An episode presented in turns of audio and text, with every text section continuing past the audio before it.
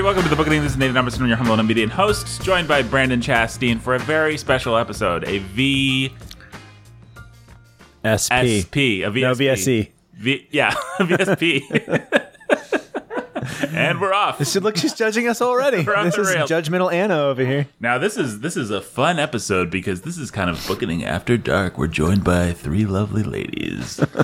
One of them is a you longtime donor. She's given plasma. uh, no, no, no. She's the incandescent Meredith. And she's not actually mic'd, but she's gonna say hello, hello, incandescent Meredith. Hello, hello. How are you? Fine. Now you are, of course, engaged to be married to me. That is true. How do you feel about that? Incandescent. Thus the name. Yep, that's the name. And speaking of incandescence Yes. And beauty Yeah. and Wisdom. wisdom, Yeah. we've got Brandon Chastain. Hey. You thought I was going to do a fake out. was that a fake out? Um, Yes.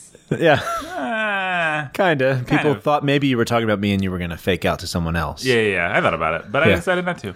I Hey. fake, I fake out a lot on you, Brandon, and I don't like to do it all the time. I like to mix things up. Sometimes I like to just play it straight, talk about your beauty, your wisdom. What else did we say Brandon had, sweetie? Incandescence. Beauty, wisdom. I think you said incandescence. Mm, maybe. Incandescence. Yeah. Yes. Brandon? Yeah.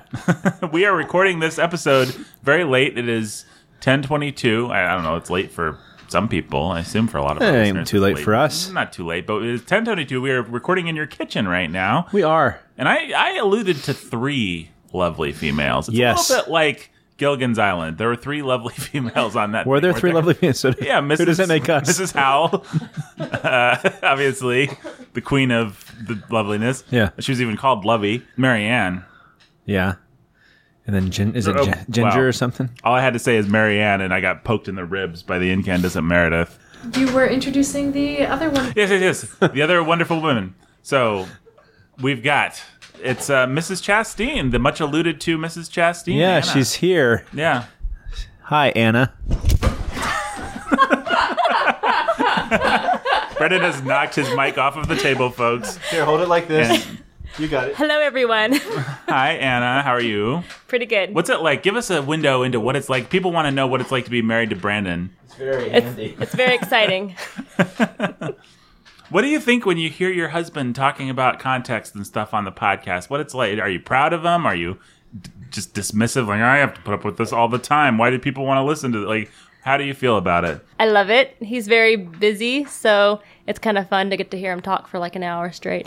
Oh, okay. So you actually have to listen to the podcast in order to spend a little time with your husband. oh, I'm I'm joking.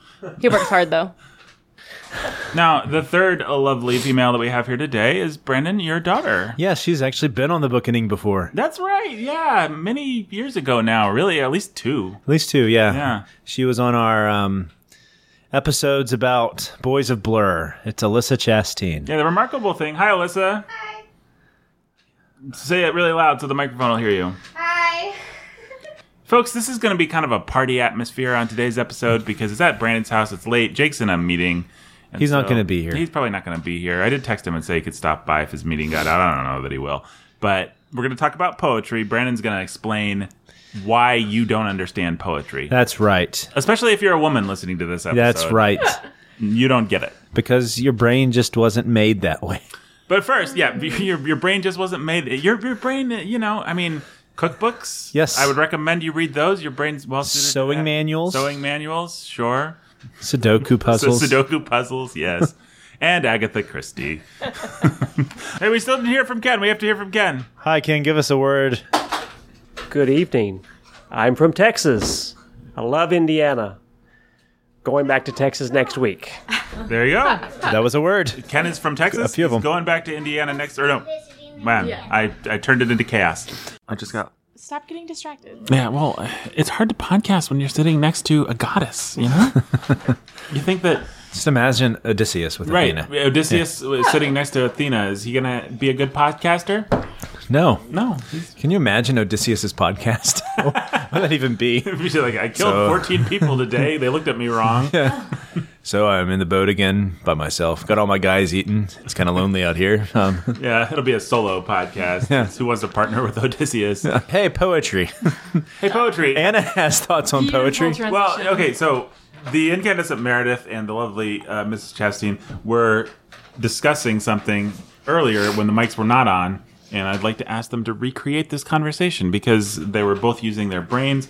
It was brilliant.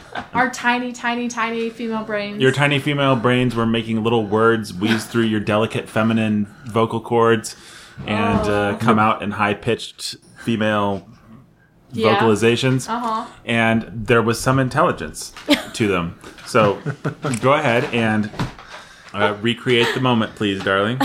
And the men are here to help you in case you Yeah, get yeah. scared. Yeah, if, if you get too scared, like, oh no, a microphone. Well, I was just saying that I think that men like poetry more than women.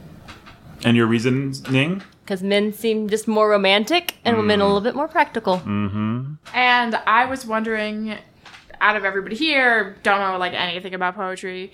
And so I was just wondering if there's a way that perhaps has been done or has been done poorly or hasn't been done or whatever to write poetry in a way that is practical, that would appeal to women, not women like trying not to be practical and try and be more romantic, but to meet them where they are and to just be practical in a way that a woman can enjoy without having to step too far away from just who she is naturally. Sure, I'll improvise one right now.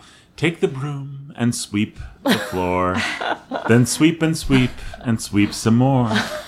Go to the sink and do the dishes. And wish and wish and make more wishes. That your husband would come home And give you kisses. and give you kisses Amazing. On your dome. Hey, were you engaged by that poem and its No. intense practical? No. I, Oh. I think I Darn, it was too romantic. I added the kiss part. Like you were, you were with me for the sweeping and the dishes, but then it got No. romantic. No, no. Anna, what do you think? Perhaps I'm just trying to think about what you mean by practical. Like, do you mean more like the actual? Okay, this is gonna sound like really pretentious, but like the form or the genre or whatever, not like the the actual content. Because like the content of that little impromptu poem was practical, but it was like, dude, I don't care about this. Like, this is also whatever. may not have been the greatest poem of all time. It was close, but not quite there. There's at least a couple of Shakespeare sonnets that I think top that. Maybe But some even, Donne but, but even if there was, even if John Donne wrote about, sweeping. yeah, like I don't think it's necessarily He wrote about a the flea. Yeah, he did write about a flea. that matters. Oh goodness, that poem. There's actually a second. He there's likes a, to a sweep flea- with people. Flea part two. Yeah, there's a second flea poem. I mean, There are there are two separate flea poems. They're rather. I wonder if it's flea and then fleas. Get it? That's funny. Uh, So I I mean, is it the fact that I mean, because you you talked a little bit about how you don't, how you've read a little bit of poetry and you didn't really like it. is it inherent in didn't. the form and function of poetry, or is Yeah. it simply the content that poetry generally chooses to express itself about? Well, that's an interesting question. Well, I don't know. For example, um, Brandon used to write me lots of poetry, Aww. which was very sweet, and they were beautiful. But I think I would have been fine for him just to write "I love you" on a card. Yeah, and so I don't it's write them just anymore. straightforward. it just seemed like a very roundabout way of just saying that he loved me and thought I was pretty. Aww. And he expressed. he would have. He expressed the same thing. I put all my feelings and emotions in a poem, and then I had it shoved back in my face. you could have just gotten me a Hallmark card and said, "I love you, dear." Right. a card and a foot massage would have done the same thing. They think. Well, I think poetry and well, there there are two phenomenons here. okay. One, I think men do tend to like poetry more. Yeah. What's your evidence for this, Brandon? Yeah. A lot of the people that I know that like poetry are men. Yeah, most of uh, I'd say most. I have two brothers who don't. okay. You have Oh, I have one brother who doesn't. He's probably listening right now and No, making we fun can- of me for can this all podcast. name- Hi, Jeremy. yeah. Arnold Schwarzenegger probably doesn't like poetry. Okay, we can name men that don't like poetry. Fine. But I would say of the people I know that I know like poetry, they are mostly men. And I think that So another anecdotally, yes. Another aspect is that in general, poetry is a, I don't want to say a dying art. It's just a little understood art. And it's not to me, and I don't mean that to say that it can't be understood. Mm-hmm. I think that, so C.S. Lewis has a book, Essay on Criticism. I think we've talked about this, or an experiment in criticism. So uh, I think we've said we were going to do a podcast on this book before. On essay on criticism? yeah. We An should. experiment on criticism. Or- yeah. Like I said, I don't want to say it's misunderstood. Experiment in criticism. That's where we. that's Mm, yes. where we were. He said that there are two types of people: one that love literature, and the others that don't. Right. I think that's kind of fair. So he thinks that there are just people who are predisposed to liking literary things. He's also a bit of a snob. He is a bit of a snob. But one thing that he says that I think is useful is he historicizes his moment and saying that poetry was moving away from what poetry used to be and towards this sort of academic poetry. After T.S. Eliot, he uses T.S. Eliot in particular, if I remember right. He thinks that the Academy kind of claimed poetry as its stake in literature that it could still say is erudite, intellectual, and no one else can have it. Does that make sense? Yeah, it's something we talk about a lot on the Bookening, which is the relatively new phenomena of the bifurcation of what is considered elite art and what is considered to be Yeah. populist, uh, whatever. And so you think about the way that like theater went when you had Tennessee Williams kind of rode the line between Hollywood and theater, but then you had Samuel Beckett mm-hmm. and you had Brecht and you had Brecht was earlier than Beckett, but then you had um, Who's afraid of Virginia Woolf? Pinter and those guys, and now today Stoppard. Mm-hmm. They're not really going to be Hollywood playwrights. They're going to be more of the academic, erudite, intellectual, like I was saying. And so there was there was a split between these two categories, and poetry belonged firmly to the academy. When actually poetry used to be a fairly common art form that everybody loved. It was really popular. And so there was definitely a cultural shift, and I think C.S. Lewis points to it fairly well in that essay, saying that poetry, since it took on that stigma that it gained because of modernism, but poetry now carries a stigma that people think it's either hard mm-hmm. and therefore not for them, Right.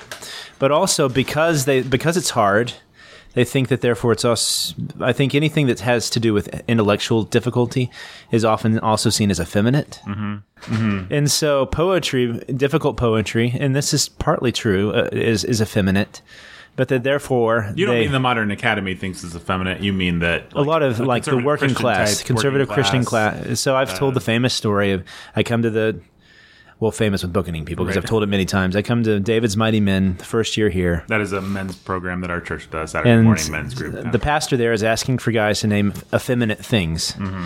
and somebody stands up and very proudly says poetry. oh, boo! And then, if my memory serves, Jody Killingsworth got up and said, uh, "That's what about King David?" And Boom! And so people think that it's either effeminate because it's so difficult to understand, or they just think it's effeminate because all poetry does is express love. It's like love poetry. And so they think, well, Shakespeare's sonnets are just about love. And so then you teach a class to students about Shakespeare's sonnets, and like every response you get is trying to say, well, this sonnet's about love. And you're Right. like, eh, kind of, but it's actually about death and just the experience we have of time. yeah, the experience we have uh, that everybody experiences, where you're in love with someone and you realize that it's going to end. Right. Wait, what? You're going to die. Wait. Me and Meredith aren't gonna like. What are you saying? You're not going to live forever, Nathan. Okay, but love is my heart will go on, right? I mean, you're going to die stop me. unless you put it in like a blue stone that you can throw into the ocean. I guess. You want me to put my heart into a blue stone that you can throw into the ocean? No, if you put your heart into a stone, I'll take a hammer and smash it to bits. Wow. Very practical, as we said. Yeah. Anyway, uh, all right. Uh, so s- I, I see this a lot in Christian circles, which are the circles that I run in. But you know, as, as people, a lot of people trying to reclaim their you know manliness today. These are the kinds of people that might look down on poetry because they think it's for losers and effeminates and people that are into love and girls and lace and pink and unicorns and you know And a lot of that- Anna and Meredith like. Yeah, and a lot of that has to do. It is. It's a historical phenomenon. It has to do with what happened with modernism. It also has to do with what happened with the Romantic poets Well, can I ask you a question, Brandon? and with Oscar Wilde. Those guys, because they did effeminize it. This is a meandering question for a meandering episode, but true or false? Because I don't actually know a lot about the history of poetry. Yes. But when I think of, say, the Elizabethan area, when I think of the Elizabethan area, like when I think of the poets of the Eliz- Elizabethan age, wow, I cannot say that. When I think of the poets of the Elizabethan age, There you go. I think of effeminates. I picture, I, I picture pops. I picture fops. I think of dudes that just want to woo Queen Elizabeth's court ladies. Yeah. And so they're coming up with this extravagant stuff. So Yeah. that basically so that they can get in bed with somebody. I think uh, I kind of connect it to fornication in my mind. This is all this is the stereotype that I have. So when you say historically it wasn't always connected to those things, I'm actually a little surprised by that because I actually do think of it as a thing that you use to get ladies into bed, basically. Wow. Not to put too fine a point on it. well, I think during the courtly age it was. I mean, to put a fine point upon Right. it, I guess. Yeah, there's no getting around the fact that that's what John Donne was up to with quite a few of his poems. John Donne being the perfect example. Uh, I'm about here. Shakespeare with his sonnets to an extent. Some of those were definitely up to the same thing, and they they get worse than that. I mean, I could name you and read you quite a few fairly body Elizabethan poems right now. So it doesn't mean that poetry wasn't and ever used for that purpose. Right. But the question is, is, is that all that poetry is? I guess that's the question on the table. Right. Because that's all that some people think the poetry is. Right. Right. They think it can be that. Well, the people will often think, well, it could be used for um, song lyrics, Right. for hymns, for spiritual songs, and so that's fine. But is there? But really, there's no room for anything outside of that, right? Well, when you said song lyrics, I immediately thought of pop songs and I thought of country songs, and most of those are about love, and most of those are designed to get somebody into bed. Um, I'm not trying to challenge your point. I'm just. Mm-hmm. No, I know you're not, because there's a reason people think that. That's that's my response. Well, why do people think that? That's because poetry does deal with feelings and emotions. That is what poetry deals with. And um, I have a book right in front of me here Yes. called Understanding Poetry. The fourth edition, this is by Cleanth Brooks and Robert Penn Warren. Robert Penn Warren's name comes up a lot in the bookening. That's because he's a, a hero of mine. Brandon's a big fan of Robert Penn Warren. If you don't know who Robert Penn Warren was, he wrote All the President's Men, mm-hmm. pretty famous novel from the first half of the 20th century. He's largely a hero because of this book in particular, just because he really helped me understand poetry at a time when I I think that there are certain types of people, especially certain types of young men who like I guess it would be the kind that would be attracted to Dostoevsky. That also then get into poetry because it's the thing they should be into Right. without really liking poetry. They like the idea of poetry. Right. Does that make sense? Yeah, absolutely. And I think, I, think uh, I was one of those. I think I was one of those too for a while. Then I found a poet that actually spoke to me, and I think started to teach me what poetry was, and that was W.B. Yeats. Mm-hmm. And then it scandalized me when I found out, and I can remember beginning into Yeats. This wonderful book here. Mm-hmm. Um, it starts out with his essay as poetry as a way of saying. And whenever I teach a course on poetry, so I got to I got the chance to teach one semester long course on poetry, Mm-hmm. which I loved. One of my favorite classes, and I've been told was a favorite of some of the students there too. You know what? I, I I- I don't know. Maybe this is telling tales out of school, but my brother wrote poetry. Now my brother is a cop. He served as a marine. He went to Afghanistan.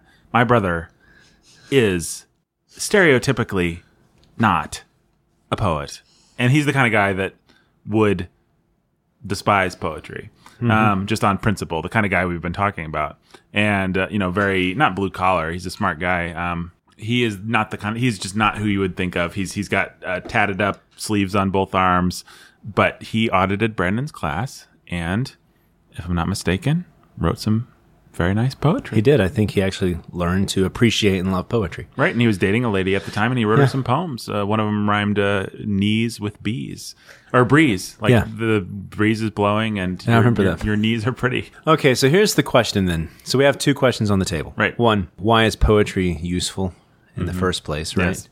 Kind of the question, or what is the point of poetry? What was the question? We, We asked you about the explicitly put that on the Elizabethan table, but I think it's driving, like it's been driving this whole podcast. why, do, why does poetry matter? Right. Is there poetry outside of just what we stereotype poetry as? Right. Mm-hmm. That's kind of the question.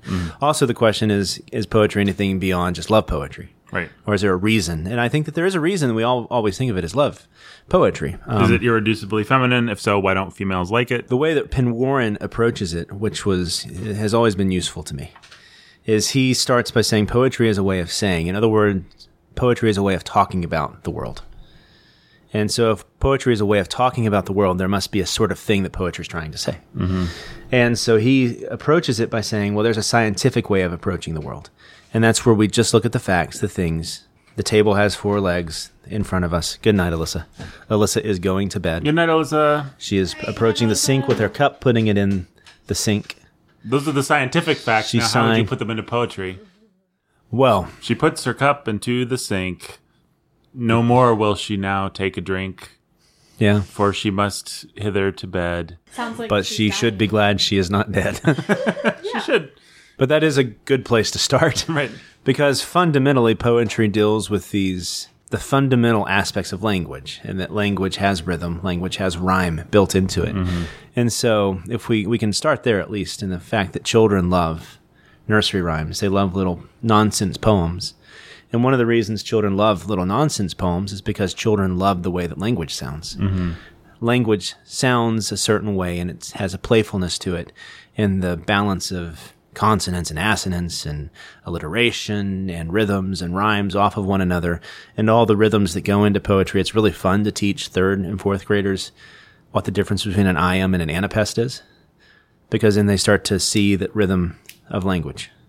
And that language has a flow and a rhythm just like everything. The oh the sea, the moon, the wind. The sea breath. was wet as wet could be Yeah, the sand was dry as dry. You could not see a cloud because no clouds were in the in sky. the sky. Yeah. No birds were flying overhead. There were no birds to fly. Yeah. And these are nonsense poems, but part of the joy of it is not the sense of it, but it's the illusion of sense given by the playfulness of the language, particularly though through the sound and the rhythm of it. Right. And so there's something about the sound and the rhythm of language that's just fundamental to language. Mm-hmm. So that's the first point he makes, and this that's part of what poetry does is it draws out these aspects of language. But there's something else that poetry does in that it draws out um, metaphor and image. And what metaphor and image deal with are the he calls it the aura. What does he mean by aura? It's like the basically connotation The is a good the- way of thinking sense, about the- it. The sense about things. So, shall I compare thee to a summer's day? Right, means that that woman has the aura of a summer's day. There's something about her that reminds him of a summer's day. And these things that, because of language, because of association, we start to talk about things in relation to one another, mm-hmm. and it helps give meaning to something. And so, by thinking of her as being as beautiful as a summer day, it actually adds to her beauty. Right. right? And it says something about her beauty, but then it also qualifies a summer day because he looks at a summer day and what's he going to think of? He's going to think of her. Right. Right. And so it has this interrelationship that's not, it's not a scientific, it's not a philosophical, it's not a logical way of thinking about the world. It's another way of thinking about the world. And that way of thinking about the world is through the way that we feel and experience life. And it really is. Once he, once Penn Warren explained that this is what poetry does to me, it was kind of both eye opening and I want to say calming. Hmm. In the sense I was, I, I, I wanted poetry to be something much more than that. But the fact that this is what poetry really just, this is what poetry is. It's that simple. Right. It's the felt experience of the world. And that that's can't be done through science. That can't you can't have a scientist explain to you what it's like to be in a rocket. You can explain to them how the rocket works. You can eh, have them explain to you how it gets to outer space, but you can't in the end have them explain to you the deep mystery of space, right? And so Neil deGrasse Tyson whenever he speaks, he has to become poetic. Right? He cannot he, he as much as he wants to, he tries to say scientific and I put quotation marks around mm-hmm. that. He can't stay scientific. He becomes a poet. Everything that's interesting about the guy, if you like him, which I don't, but if you like him, it's because he's a poet. He says we are all stardust. I mean, that is Yeah. his big speech, his TED talk. You know, I don't know if this got cut from the episode. Did I already mention in another episode about when I taught the students that poem about supernatural love by Schnackenberg? Does that sound familiar? Maybe it, I think maybe it got cut, and I don't. That might have gotten cut. Sorry, I don't So, know why. well, no, it's actually good because that fits in right here. So there's this wonderful poem by Gertrude Schnackenberg called Supernatural Love. And in the poem, she talks about this daughter who's sitting with her father, and her father's kind of a scholar, and he's looking through a dictionary. And he's trying to look into why she calls chrysanthemums Christ flowers. Is it chrysanthemums? I think so. Yeah. He's looking through the dictionary and he slowly realizes that there are all these deep roots to the word that mean like nail and blood. And he begins to realize that she calls him Christ's flowers because the words themselves that have made up the roots of this word of the flower actually mean Christ and his crucifixion. And that then he, there's this, she's doing needle cross stitch and she pokes herself and she starts to bleed and she reaches up to her father and he reaches down and looks away from the dictionary and reaches down and like kisses her finger. That's the poem. And so these kids in the class were all trying to like draw out the transcendental meanings, the themes, right? And they were trying to say, well, this is what it means. This is what it means. This is what it means. And I'm like, okay, yeah, that's kind of what it means. That's kind of, but what else? What else does it mean? What else does it mean? What else does it mean? And none of them, they weren't getting it until finally I had to stop them and say, you know what this means, guys? This means a little girl and her father's relationship reflects that of Christ and his father.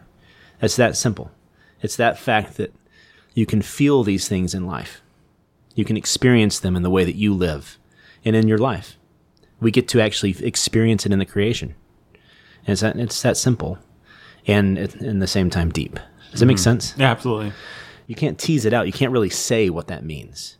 And that kind of confuses people. And so one of the famous poems, a very famous poem that I also like to teach students is the Red Wheelbarrow. Mm-hmm. So much depends upon the red wheelbarrow glazed with rainwater beside the white chickens. I knew that's what you were going to say.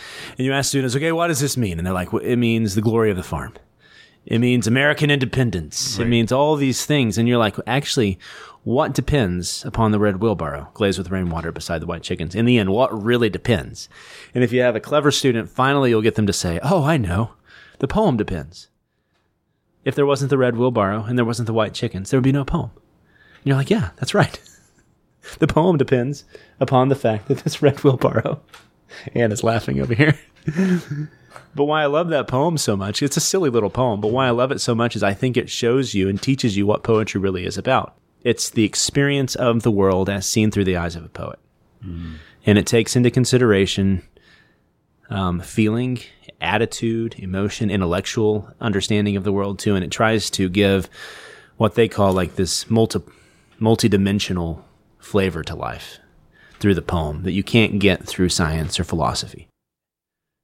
Meredith, I don't think agrees with this. I just finished a not just, but two months ago finished a philosophy of language class, and in that we talked about some of the same stuff you're talking about now. Not specifically about like poetry because it was a philosophy class, but we talked about our interaction with language and our interaction with the world and the relationship of our feelings to it and Yeah, but the we're trying to make difference sense of it. the difference is that's a scientific examination versus an actual Like, experience direct of. and motivism. And poetry attempts to make you feel it as opposed to just think about it. Does that make sense? Yeah, but then there are some philosophers who do try to Well, yeah, make exactly. you feel it. But that's why every, but that's that's why everybody says Nietzsche is not really a philosopher, he's a poet. He is just a poet. That's all he is. And I kind of agree with those assessments of certain Kierkegaard, not necessarily a philosopher, he's more of a poet. Most of your famous Maybe you would existential maybe you would say that's unfair. They- yeah. But I think that they were philosophers who were trying to understand the world poetically. I mean, I think that in the end, it comes down to the same thing. So you're just arguing about semantics, and you're just arguing about what title you give them. I don't think it does because I think somebody like Nietzsche doesn't actually want to give you an intellectual understanding of the world. He just wants to give you a sense of it. Yeah. And so when he says God is dead, famous example, we resonate with the way that we all feel the emptiness and such and such. But it's not, it doesn't actually help us anchor ourselves intellectually. It just gives us a sort of a thought handle, handle, you know, I peer into the abyss for long enough and the abyss will peer back. It's like those are the things that are popular about Nietzsche. And it's because he was a poet. Yeah, but philosophy is supposed to make you think. It's supposed to, it's giving you, yeah, it's a bit more of a scientific worldview insofar as it's more focused on feeling and thinking rather than feelings. But there was a worldview behind Nietzsche. There was a worldview. there was an agenda. It wasn't just him looking out into the world and like eh, part of it was, but like just looking out and like feeling stuff and jotting it down. His stuff got published for a reason. He wanted it to get published for a reason. Like there's Yeah, but- intentionality there. Well, not to t- get on a tangent, but No, it's not a tangent. It's actually, I think, helpful. Um, two things in response to that. One, we- I have to admit that I really like like imagist poems that really take the metaphor of everyday things and build that into the poem. And so I'm going to lean heavily in that f- direction. And that's really more of a modern trend in poetry. So you're, you don't see that as much until you get to like William Carlos Williams and those guys who are going to follow after him. So there's that. There's a historical point there to make.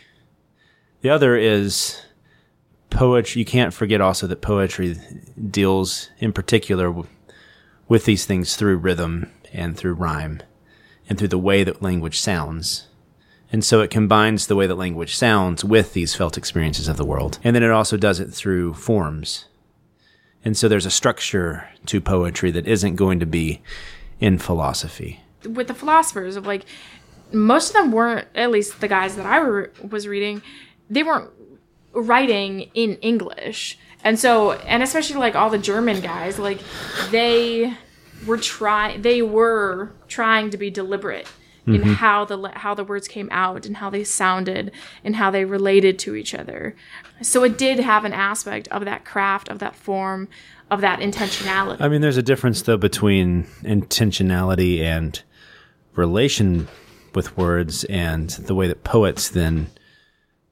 try to think rhythmically and sometimes through rhyme. It's not always through rhyme. yeah But largely just through the way that language sounds. That is what poetry deals with is building some sort of sense through the way that language sounds. Sometimes through the way it looks when you get to weird stuff like Apollinaire.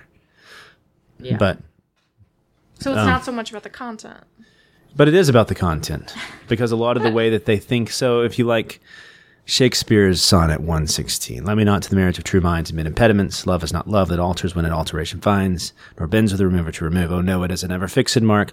That looks on tempest and is never shaken. It is that start every wandering bark, whose worth's unknown, although his height be taken.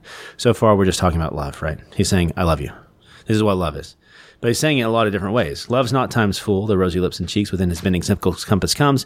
It alters not with his vain hours and weeks, but bears it out even to the edge of doom. Again, we're just talking about the persistence of love and what love is. A philosopher would have just said it like that. Love is persistent and doesn't change. Shakespeare, on the other hand, Fair. there's a yeah. difference. There's a big difference. He says, Let me not to the marriage of true minds admit impediments. Right there, we're dealing with M sounds and L sounds and the balance of IMs against the rhyme that's uh, going to be built into the line because it's a sonnet. It has this form that's imposed on it through the tradition of poetry, but also just through the sound of language. So are you trying to argue that there's no difference between philosophers and poetries? Or poetries? I think she's trying to push us to get a better clarification against what she's saying. and I think we're getting there. Yeah, no, I think Yeah. What was I saying? Oh, yeah, that poem that alters when it alteration finds or bends with the remover to remove. I mean, right there, you're having a play on remover and remove. That's a poetic way of thinking. Um, so it's just poetic because it because of the form because it's because the author is thinking more about the sounds or is it The sounds and also through the metaphors and the images. Thinking particularly that way about things okay through metaphor and imagery as so opposed it's to. experiencing the world it's a experiencing the world in some way and b expressing that experience of the world in a particular way on the on a piece of paper Yes, yeah, yeah, that's a good way of putting it. It's it's a way of experiencing the world by showing people what it is like to experience the world. Does that make sense? yeah Through metaphor, and because metaphor is pr- an image, and rhyme and all the stuff those are mentioned. particularly good at helping people see that. And so when Shakespeare writes Sonnet 116, he could have just said, "Baby, love doesn't change and I won't either." Here's a here's a poem it won't change because I'm Shakespeare. and that's basically what he says, you know, if this be error and upon me proved, I never writ. That's Yeah. basically, hey, I'm Shakespeare, nor no man ever loved. Mm-hmm. So that's exactly what I just said, you know. So he could have just said that, but instead he chose to say it this particular way, and that's because now you think of love in its persistence as a as a ship at sea, tossed by this uh, a storm. You think of the Grim Reaper with his scythe and all this, and things withering and dying, but still love persisting. And how does it persist? Because of the writing. That's super helpful. I I feel like I have a whole greater understanding of poetry and all this fun stuff. I'm still probably not gonna go read it, but That's fair enough. I, I'm not expecting you to. but I I have a think greater I, ex- understanding of this crap that I don't like.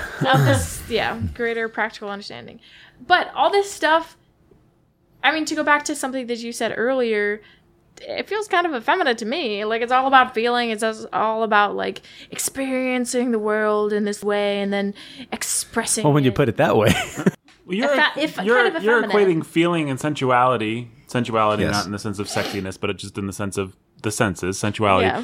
with effeminacy. And I think that that's absolutely wrong, darling. I think that's. I think Nathan's point is exactly the right response because we could turn to the Psalms. That's exactly And why do where I was the why do the Psalms exist?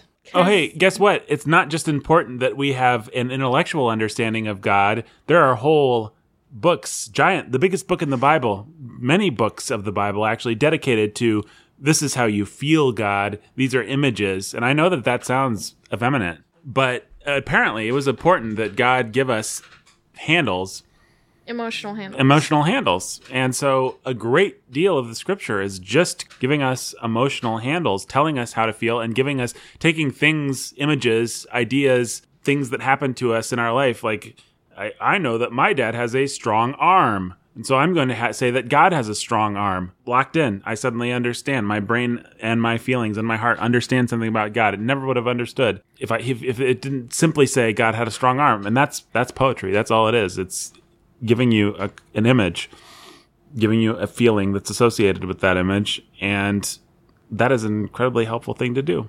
And Brandon's about to be even more awesome on this theme, Am uh, I and I'm excited. on the theme of the Bible and Or the? what? What? Well, not necessarily, but you're gonna. You're gonna crush Meredith's anti-feelings argument into the dust, and she's gonna weep, and her no tear, i her, already tear- Well, I think three arguments against her tears will mingle with. you already have three arguments mm-hmm. against the feeling that you said. You have three ar- arguments against yourself. no i think Three arguments against me. What I just said. a way to nuance what you said Well, there. I back. mean, nuance is a feminine way of thinking of things. a Yeah. feminine well, okay. Well, Let's complicate Okay. things. the girl on this podcast is kind of a little effeminate. Yeah, that's actually exactly my point. God made women to be be more practical. That's like how we think is But then why then would it be effeminate to have feeling and ex- and es- to express yourself through the way that you feel and experience the world? well, that's I'm not Can I can I I'm parse out what you're saying here? blanking sure. Can I? sure. I think what you're saying is the way that we actually think of it today, but I think it's a twisted way of thinking of things. Yeah. I think we think, and it gets into conservative circles with our gaddy up, get 'em tiger mentality of manliness. Our Gaddy Up Gim Tiger mentality. There's another T-shirt for you. Gaddy Up Gim Tiger. Maybe I should say. So, so can I pause and say some of my credentials to say this? Yeah. My brother and I, we run a business together. I like to barbecue. I'm outdoorsy to an extent, right? I'm I'm not anti man's man sort of stuff. No, Brandon's a dude. So there we go. Uh, so I can say this sort of stuff here. We're drinking My wife, right my wife will say, right, Anna? It's very true. Okay. I just I, I don't sit. Maybe some people think I just sit in my library Your in my boudoir. smoking jacket all day reading poetry. That's not the way that I live my life. Yeah, leather patches or Yeah. whatever.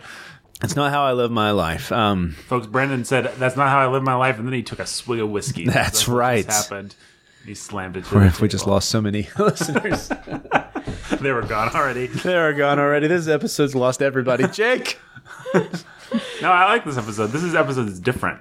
this is good. I like. Yeah, we should do this occasionally. Never be invited on again, but No, she's making this interesting. I wasn't. it's Ex- She's she's she's making me uh, I'm- think through this. I'm Um, sincerely I know. kidding. It's nice to have you. yeah, I think the response to you, Meredith, is that that's just the way that we think of feeling today, and it's wrong. My response is get back in the kitchen. A lot of guys are uncomfortable when David and Jonathan embrace, And then the queer theorists, they all leap in the air and say, "Oh, it's our moment." They embraced. Shut up. And all the guys beat their chests and say, "I'm going to go kill a deer."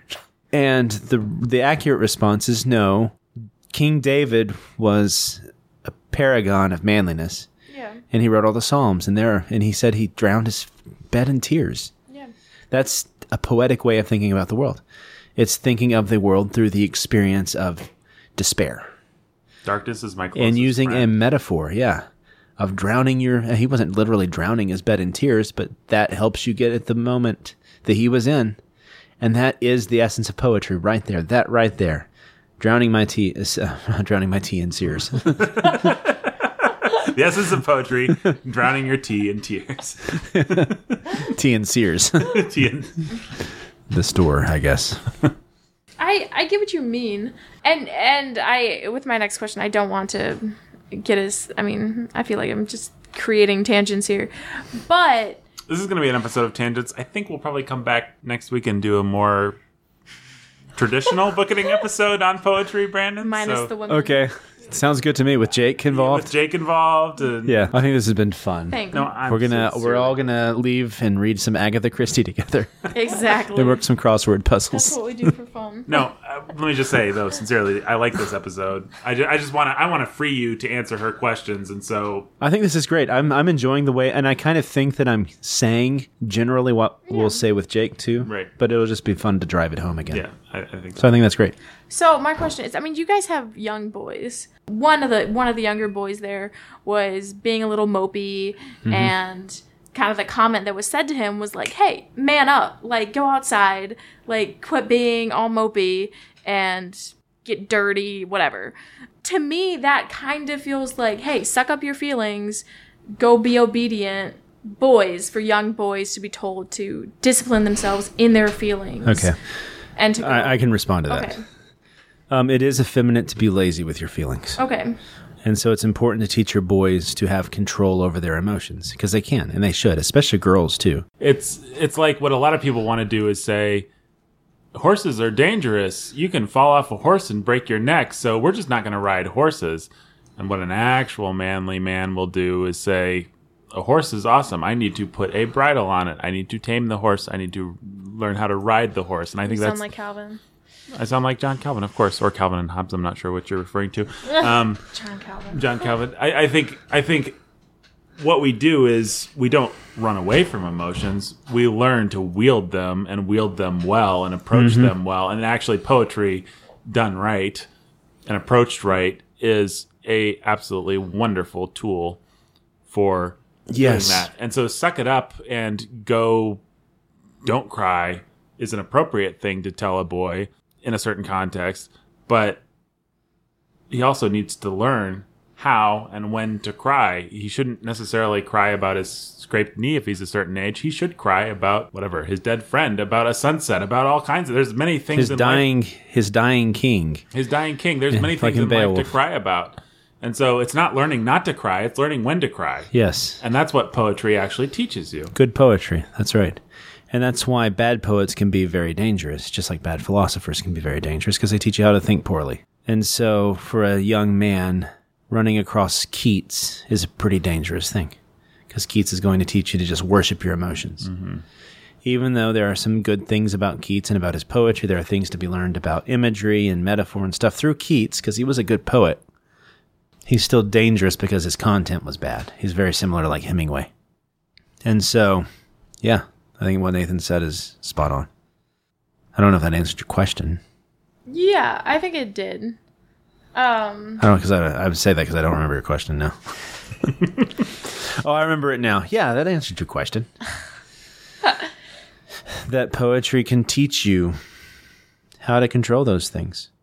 and that's because the bookening, I think on the bookening, we've always taken the stance that l- the whole philosophy of literature not being didactic is silly. Literature teaches, but I think what I've been trying to argue with poetry, and what maybe we can tease out more with Jake when we get to like a definition of it, mm-hmm.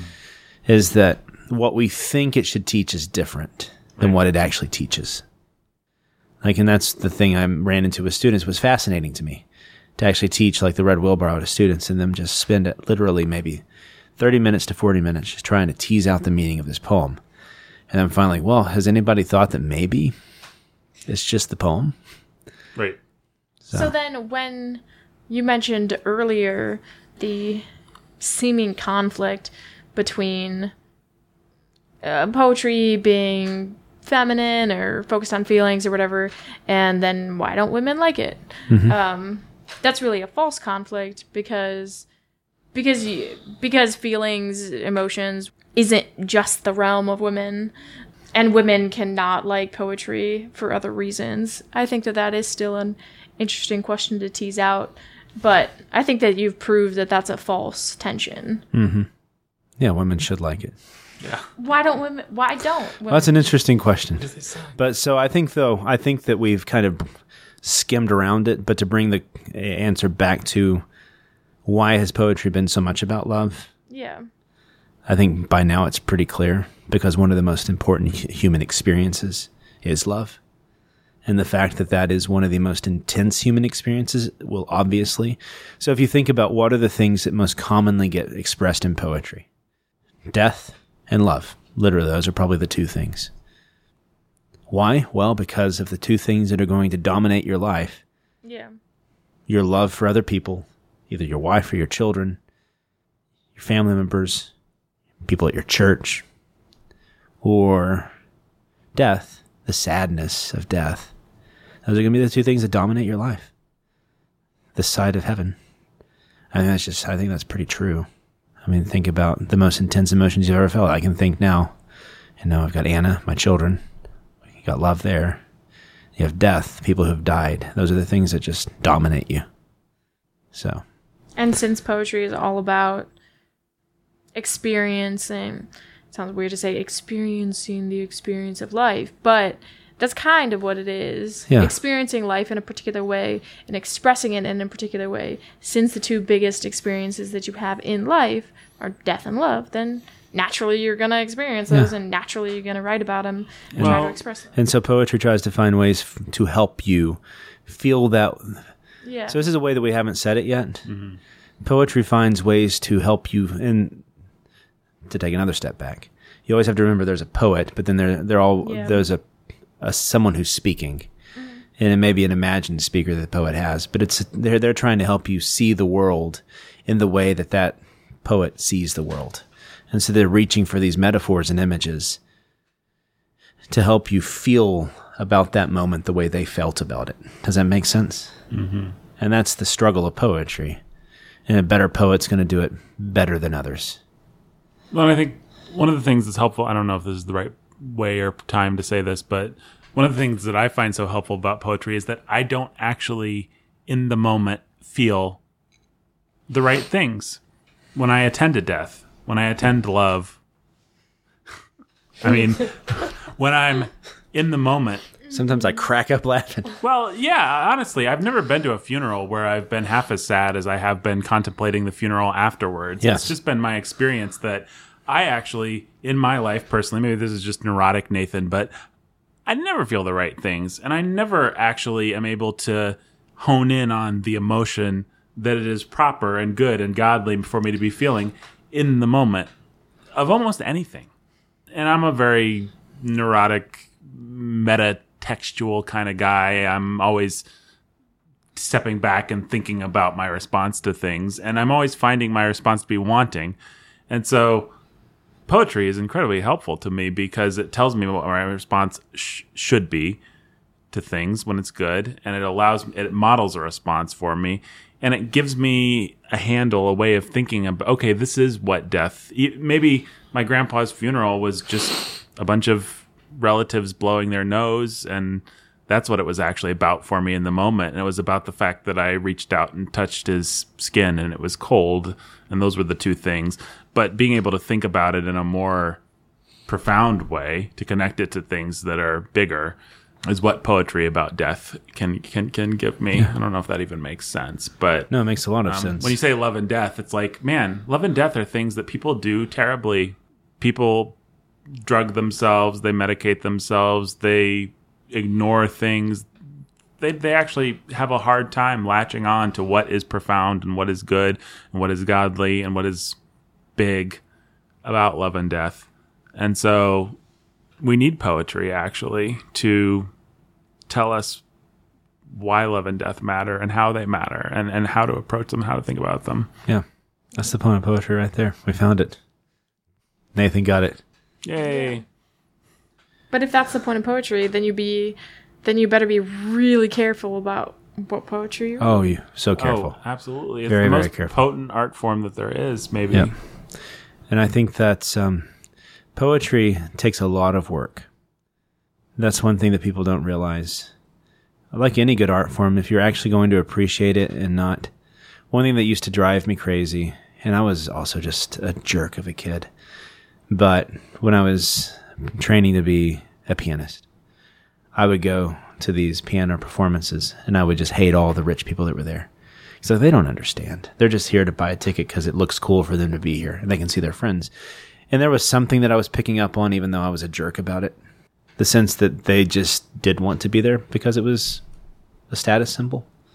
They didn't actually do the work to appreciate this music. They didn't understand it. And that sounds really snobbish. But it does take work to understand these art forms. And it's work that's worth pursuing. I, I would hope that every student that I've taught a poem to there's a wonderful little poem about. Um, would it be a good way to end to kind of do a case study? Please, yeah. You want to do the one on the autumn in Ohio? Yeah. That's a beautiful little poem. Yeah. But it's a, I think it's a great little study about what it, what the benefit you get when you actually pay attention and try to understand a poem. Autumn begins in Martins Ferry, Ohio. This is by James Wright. In the Shreve High football stadium, I think of Polacks nursing long beers in Tiltonsville, and gray faces of Negroes in the blast furnace at Benwood, and the ruptured night watchmen of Wheeling Steel dreaming of heroes. All the proud fathers are ashamed to go home, their women cluck like starved pullets dying for love. Therefore, their sons grow suicidally beautiful at the beginning of October and gallop terribly against each other's bodies. Why? So, when I do this with students, they often get kind of confused by this poem. They're trying to understand what's going on. But if you start looking at it, the poet's in the Shreve High football stadium, and he's thinking of Polacks nursing long beers in Tiltonsville. One famous phrase is that every word matters in poetry. Mm-hmm. So long beers. Why long beers? Well, it's going to play off later. So keep in mind long beers, okay, Anna? Keep that in mind. Gray faces of Negroes. Why gray faces in the blast furnace at Benwood? Why gray faces of Negroes in the blast furnace at Benwood? They're old. They have dust on their face. They have ashes all over them, right? They've been Yeah. They've been working. Okay, yeah. And the ruptured night watchman of Wheeling Steel, dreaming of heroes. Ruptured.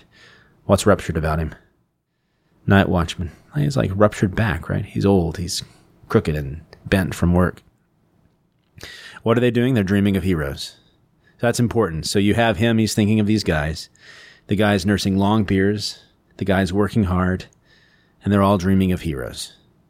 All the proud fathers. So these are the proud fathers are ashamed to go home. That's always an interesting word, ashamed to go home. Their women cluck like starved pullets, dying for love. No, that's, well, who's thinking that? Their women cluck like starved pullets. The men are thinking that, right? They're like, oh, the old woman, she's back nagging me. I'm just going to keep drinking this beer here with my buds, right? But then the poet enters again saying they're dying for love. All right, so we have the men, they don't want to come home. They're ashamed because they think they know their women are dying for love.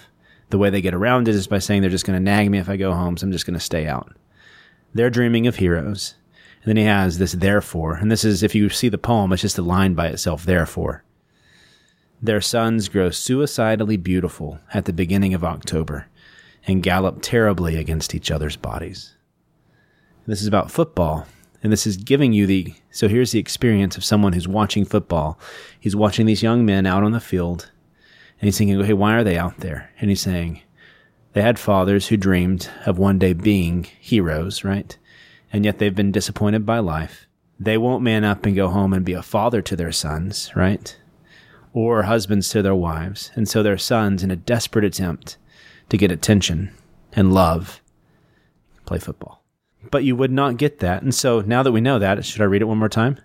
Mm-hmm. Now that we know that's what the poem's getting at, that's the feeling it's wanting you to feel, right? You have to feel it, though. You have to experience it. That's what he's going for. This universal. And so when I taught this, there was a kid who actually he's a foster child, and he like almost started crying. He's like, "Yeah, this is why I play sports, and I have such a close relationship to my coach now. It's like I see this. Boys just want men to admire them." And that was like heartbreaking. But it just gets at something universal about people, right? But you can't get this with philosophy. Philosophy can't tell you this. Could philosophy make you cry like this? Yes. No. Yes. No. Yes. No. Kierkegaard made Nathan? me cry. Because he was a poet. Yes. In the Shreve High Football Stadium, I think of Polacks nursing long beers in Tiltonsville, and gray faces of Negroes in the blast furnace at Benwood, and the ruptured night watchmen of Wheeling Steel dreaming of heroes. All the proud fathers are ashamed to go home. Their women cluck like starved pullets dying for love. Therefore, their sons grow suicidally beautiful at the beginning of October and gallop terribly against each other's bodies. Gallop terribly. Isn't that wonderful? Yeah. Gets us something just fundamentally true about fathers and sons and the failures of fathers, and yet the sympathy that you have towards that failure because you see it, you know what that's like and what it feels like. But especially this sadness for the boys, but also sympathy that you get for these boys. It's just, it's wonderful. That's the power of poetry and metaphor right there. Mm-hmm. I enjoyed a poem. You enjoyed it. There we go. All right. We've achieved our goal. We did it, Nate. Did it. now, I feel like I should explain to the listening audience. The incandescent Meredith, I think, if I may, approaches philosophy and brings her own poetry to it. So she can actually read a theological tome that others might find dry and she she finds it poetic. I don't know that it's always necessarily because there's inherent poetry to it, There is. but There's man does she know how to find it.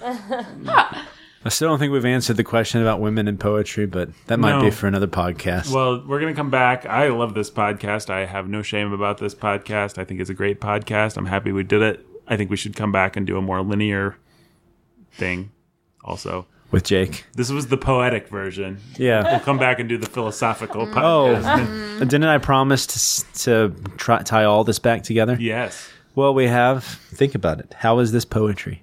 We have the experience of being here with someone you love, mm-hmm. with friends, with good drink, good food. Mm-hmm. The experience of this moment, this podcast could not have existed without the poetry of what's happening right now. That's right. And so this poem, this this we've been writing a poem together, Anna, on this podcast. Forever. So we should, and ever, we should clink glasses. Yep. There you go. Thanks for listening, everybody.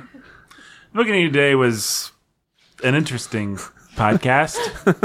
it featured Brandon, me, your humble and obedient host. Did I even introduce us? I don't think you did. Wow. I'm Nathan, your humble and obedient host. That's Brandon Scholar, who's a baller of reading. We've got the incandescent Meredith, the lovely Mrs. Anna Chastain, and uh, Jake, the pastor who's a master, could not join us. He was in a meeting, but he'll be back next week for a linear discussion of poetry. But I like this one. I stand by this one. And we made Meredith appreciate a poem. So Yeah, I think what you're going to hear next week is pretty much just an A to B to C discussion of what we just did. yeah, no, exactly. And I think that there's value in that, but also like Yeah, he who has ears can just listen to this podcast. that's right. I don't know. You'll get something out of this. Pe- people like linear stuff, so we'll give them something linear, and we're not wrong to do it. But I'm also I also like this. So, all right. Thanks for listening. Say goodbye, uh, Anna. Goodbye. Say goodbye, Meredith. Goodbye. Say goodbye, Brandon. Goodbye. Hey, support us at patreon.com forward slash the bookening. For just as little as $1 a month, you can get all kinds of great w- rewards and stuff and experience the poetry of supporting your favorite podcast. You can leave us a poem as a review on uh, Apple. Hey, let's dictate one for him. I'll do a line, then you do a line. Okay. I love this podcast oh so much. You could listen to other podcasts and such. But that would make you quite a fool. because the Bookening is really quite cool. It is so good, so good, my friend. so listen to it now and forever. The end. There you go. There you go. Hey, thanks for listening, folks. Bye. Bye.